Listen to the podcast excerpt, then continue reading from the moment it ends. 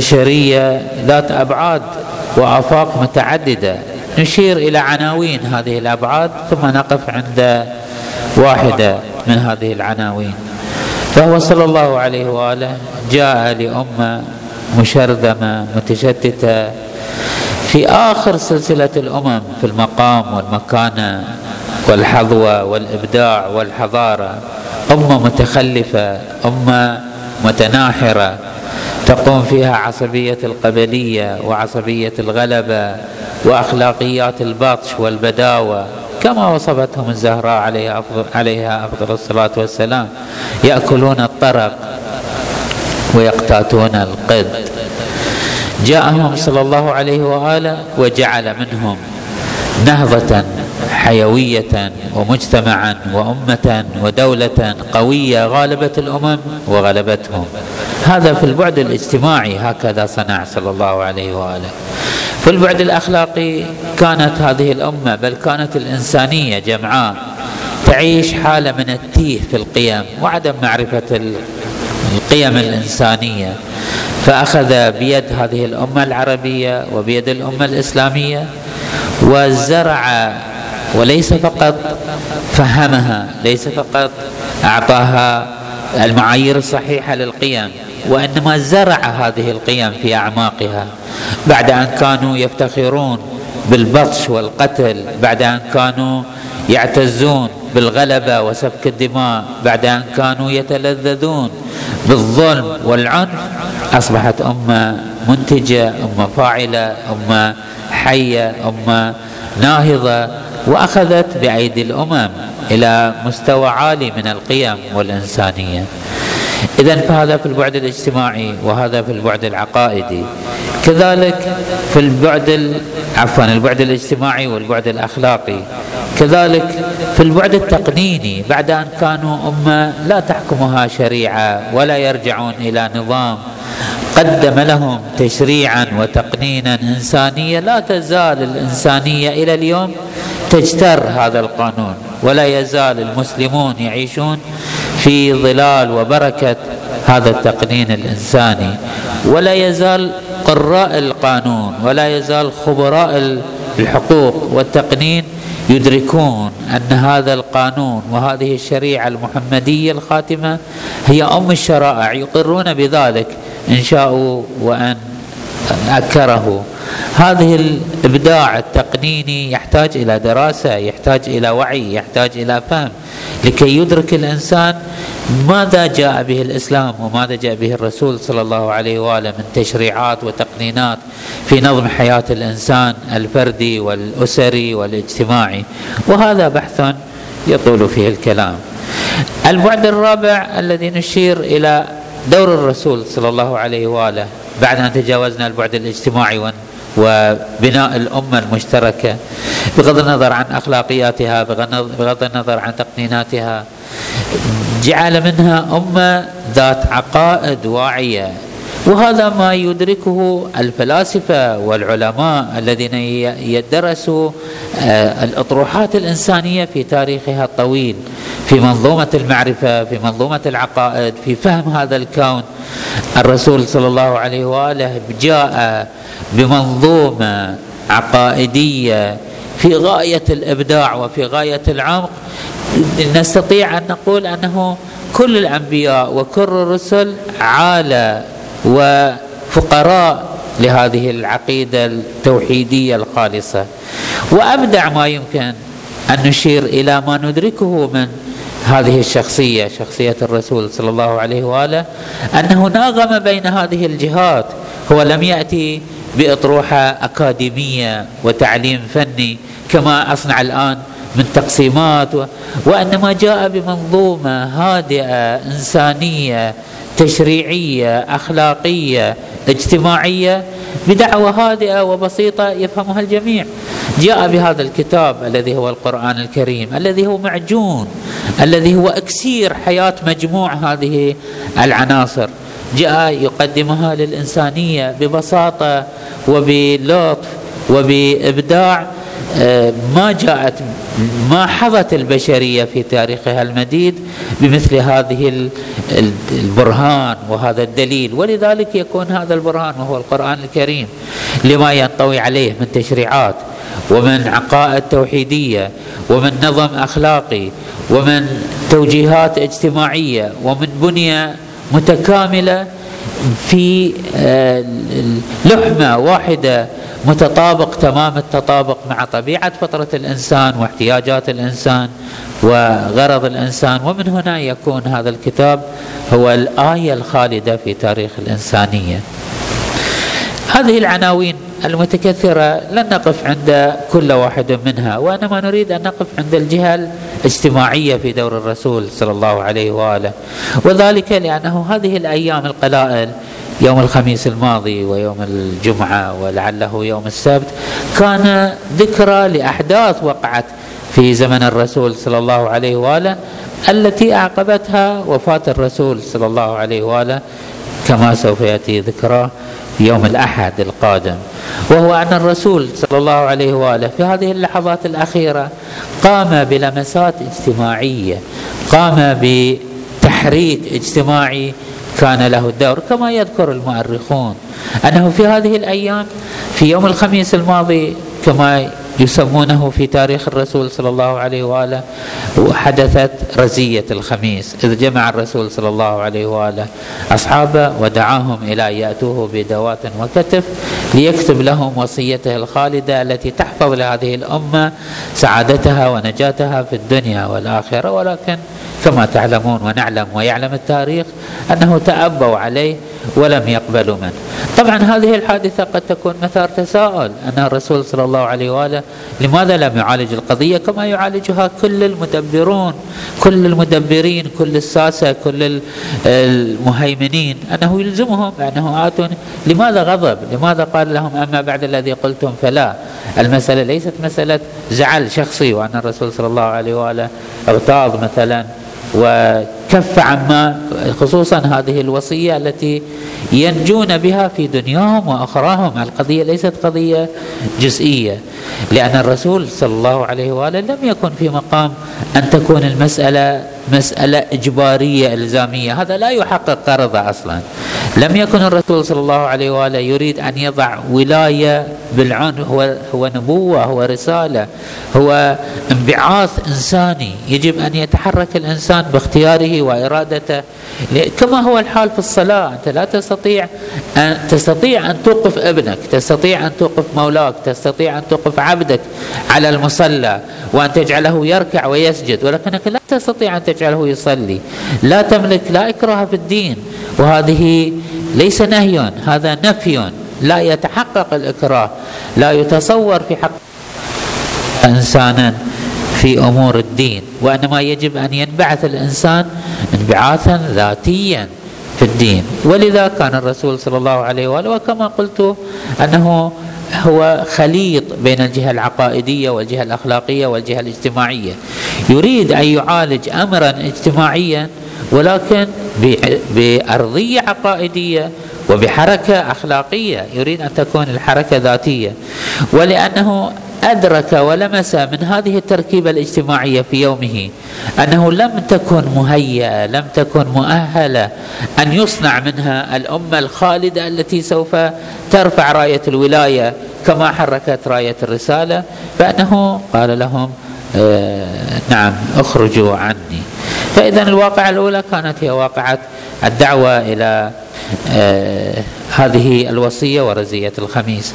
الواقعة الثانية التي يقال أنها وقعت يوم الجمعة وهو تأكيد الرسول صلى الله عليه وآله على جيش أسامة وبعثة أسامة والالتحاق بهذا الجيش. وهذا كما لعله آه، فسره علماؤنا السابقون أنه كانت حركة واعية وموزونة من الرسول صلى الله عليه وآله في أنه يبعث المجتمع المدني إلى هذه الحركة ليعالج بها شانا اجتماعيا وهو استقرار الأمن واستقرار الولاية لأمير المؤمنين عليه أفضل الصلاة والسلام لأنه لعن من تخلف عن جيش أسامة.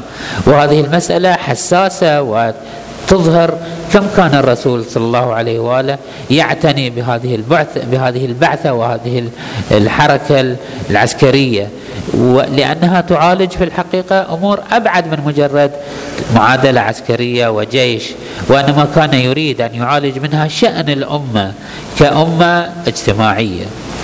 هنا أريد أن أشير إلى بعد خاص في الآلية التي كان يتحرك من خلالها رسول الله صلى الله عليه وآله في معالجته لشأن الأمة وهي آلية الرفق آلية المحبة آلية اللين آلية التلطف آلية الرقة مع هذه الأمة المتمنعة المستعصية. كانت أمة كما أشرنا في المقدمات أنها أمة متمنعة أمة متمردة أمة آه، تتحلى بأخلاق العنف والخشونة والغلظة وتاريخ طويل حتى أنه أصبحت هذه الأخلاقيات مصدر اعتزاز ويتشرفون بأنه يقتلون ويبطشون ويذبحون.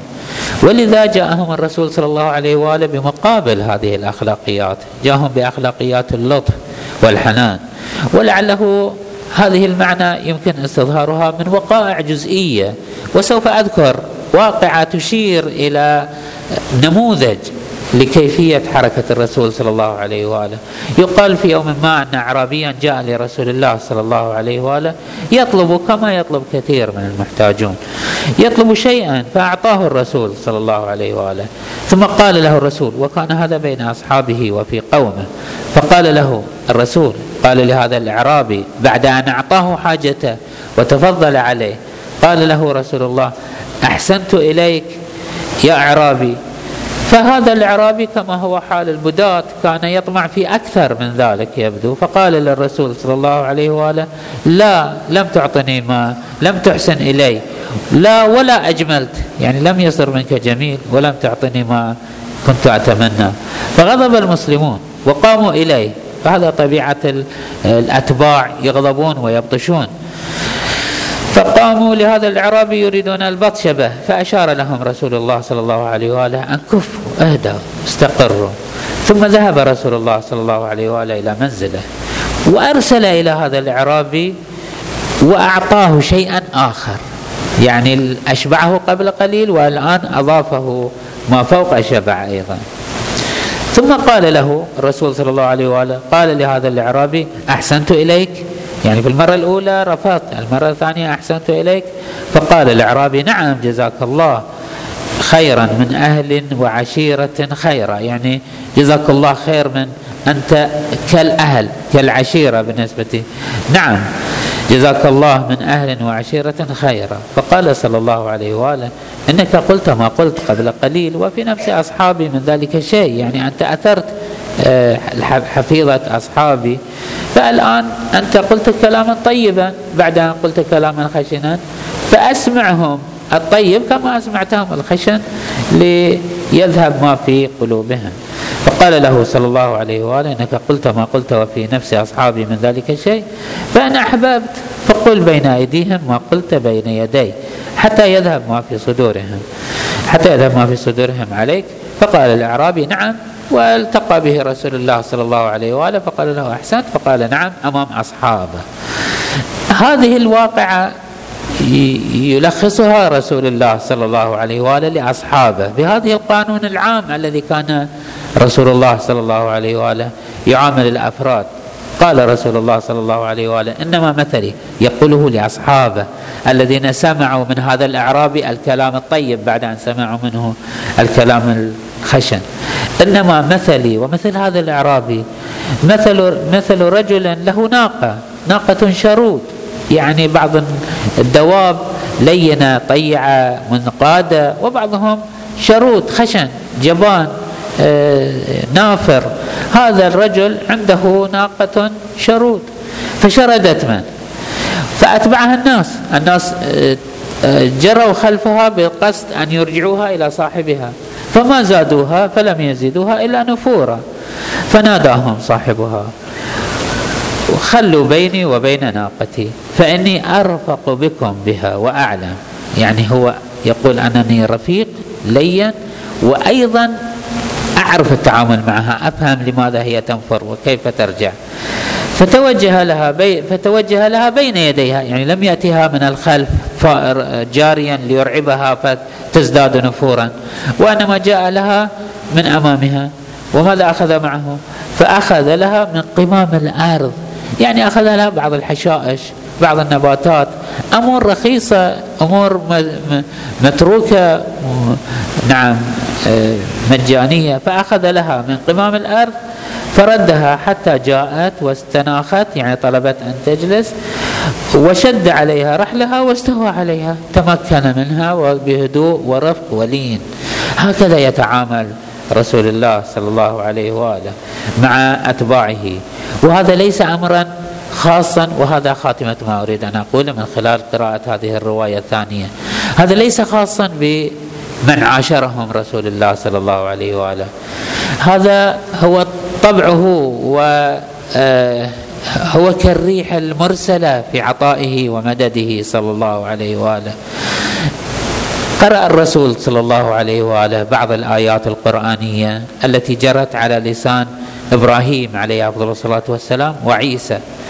تقول الآيات القرآنية بلسان عيسى عليه أفضل الصلاة والسلام إن تعذبهم فإنهم عبادك وأن تغفر لهم فإنك أنت العزيز الحكيم.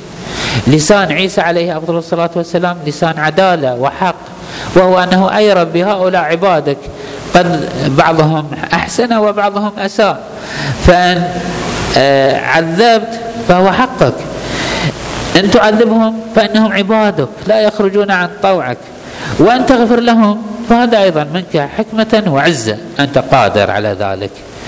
إبراهيم عليه أفضل الصلاة والسلام كان أرق وألين. يقول عليه أفضل الصلاة والسلام كما نقله عنه القرآن الكريم ربي يخاطب الله عز وجل. هذا الكلام جاري على لسان إبراهيم على نبينا وآله وعليهم أفضل الصلاة والسلام. ربي إنهن أي الأصنام أضللن كثيرا من الناس. فمن تبعني فمن تبعني فإنه مني. ومن عصاني فإنك غفور رحيم. أي أن إبراهيم عليه أفضل الصلاة والسلام شمع الجميع شمل الجميع بالرحمة والرفق. إنهم عبادك؟ نعم.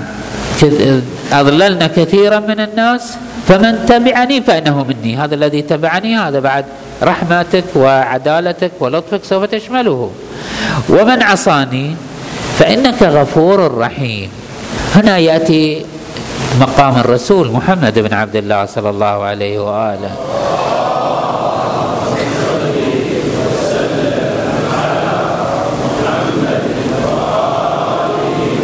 عندما قرأ هذه الآيتين رفع رسول الله صلى الله عليه وآله يديه إلى السماء وقال اللهم أمتي أمتي. إنه يدعو لكل الأمة لكل أفراد الأمة. يدعو فدعا ربي أمتي أمتي وبكى صلى الله عليه وآله. فقال الله عز وجل لجبريل يا جبرائيل اذهب إلى محمد وربك أعلم فاسأله ما يبكيك لماذا تبكي يا رسول الله؟ فأتاه جبرائيل جاء للرسول صلى الله عليه وآله فسأله يا رسول الله ما يبكيك؟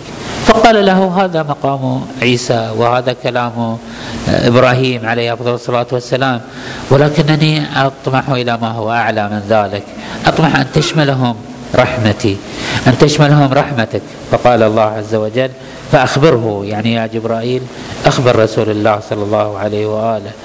قل له أنه يا جبرائيل اذهب إلى محمد فقل له سنرضيك في أمتك ولا نسوءك. يعني اطمئنوا فإنه برحمة رسول الله صلى الله عليه وآله سيشملنا جميعا إن شاء الله الرحمة. ولذا ورد عن بعض الصالحين أنه قال أنه يا أهل العراق تزعمون أن أرجى آية في القرآن في كتاب الله عز وجل؟ هي قول الله عز وجل يا عبادي الذين أسرفوا على أنفسهم لا تقنطوا من رحمة الله. أيها المسرفون ارجعوا توبوا توبوا إلى الله عز وجل. لا تقنطوا رحمة الله واسعة سوف تشمل الجميع. هذه يبدو وكما في بعض الروايات أيضا أنها أرجى آية يعني تثير الرجاء تثير الأمل تثير في نفس الإنسان آه، إحساس بعظمة الله وسعة رحمته. يقول ليست هي هذه أعظم أرجى آية وأعظم آية في إثارة الأمل بل أرجى آية هي قوله عز وجل ولسوف يعطيك ربك فترضى. لن يرضى رسول الله صلى الله عليه وآله بأن يعذب واحد من أمته. ما كان فيه قابلية أن ينجو من العذاب ستشمله إن شاء الله الرحمة بالعناية المحمدية إن شاء الله. والحمد لله رب العالمين. وصلى الله على محمد واهل بيته الطيبين الطاهرين.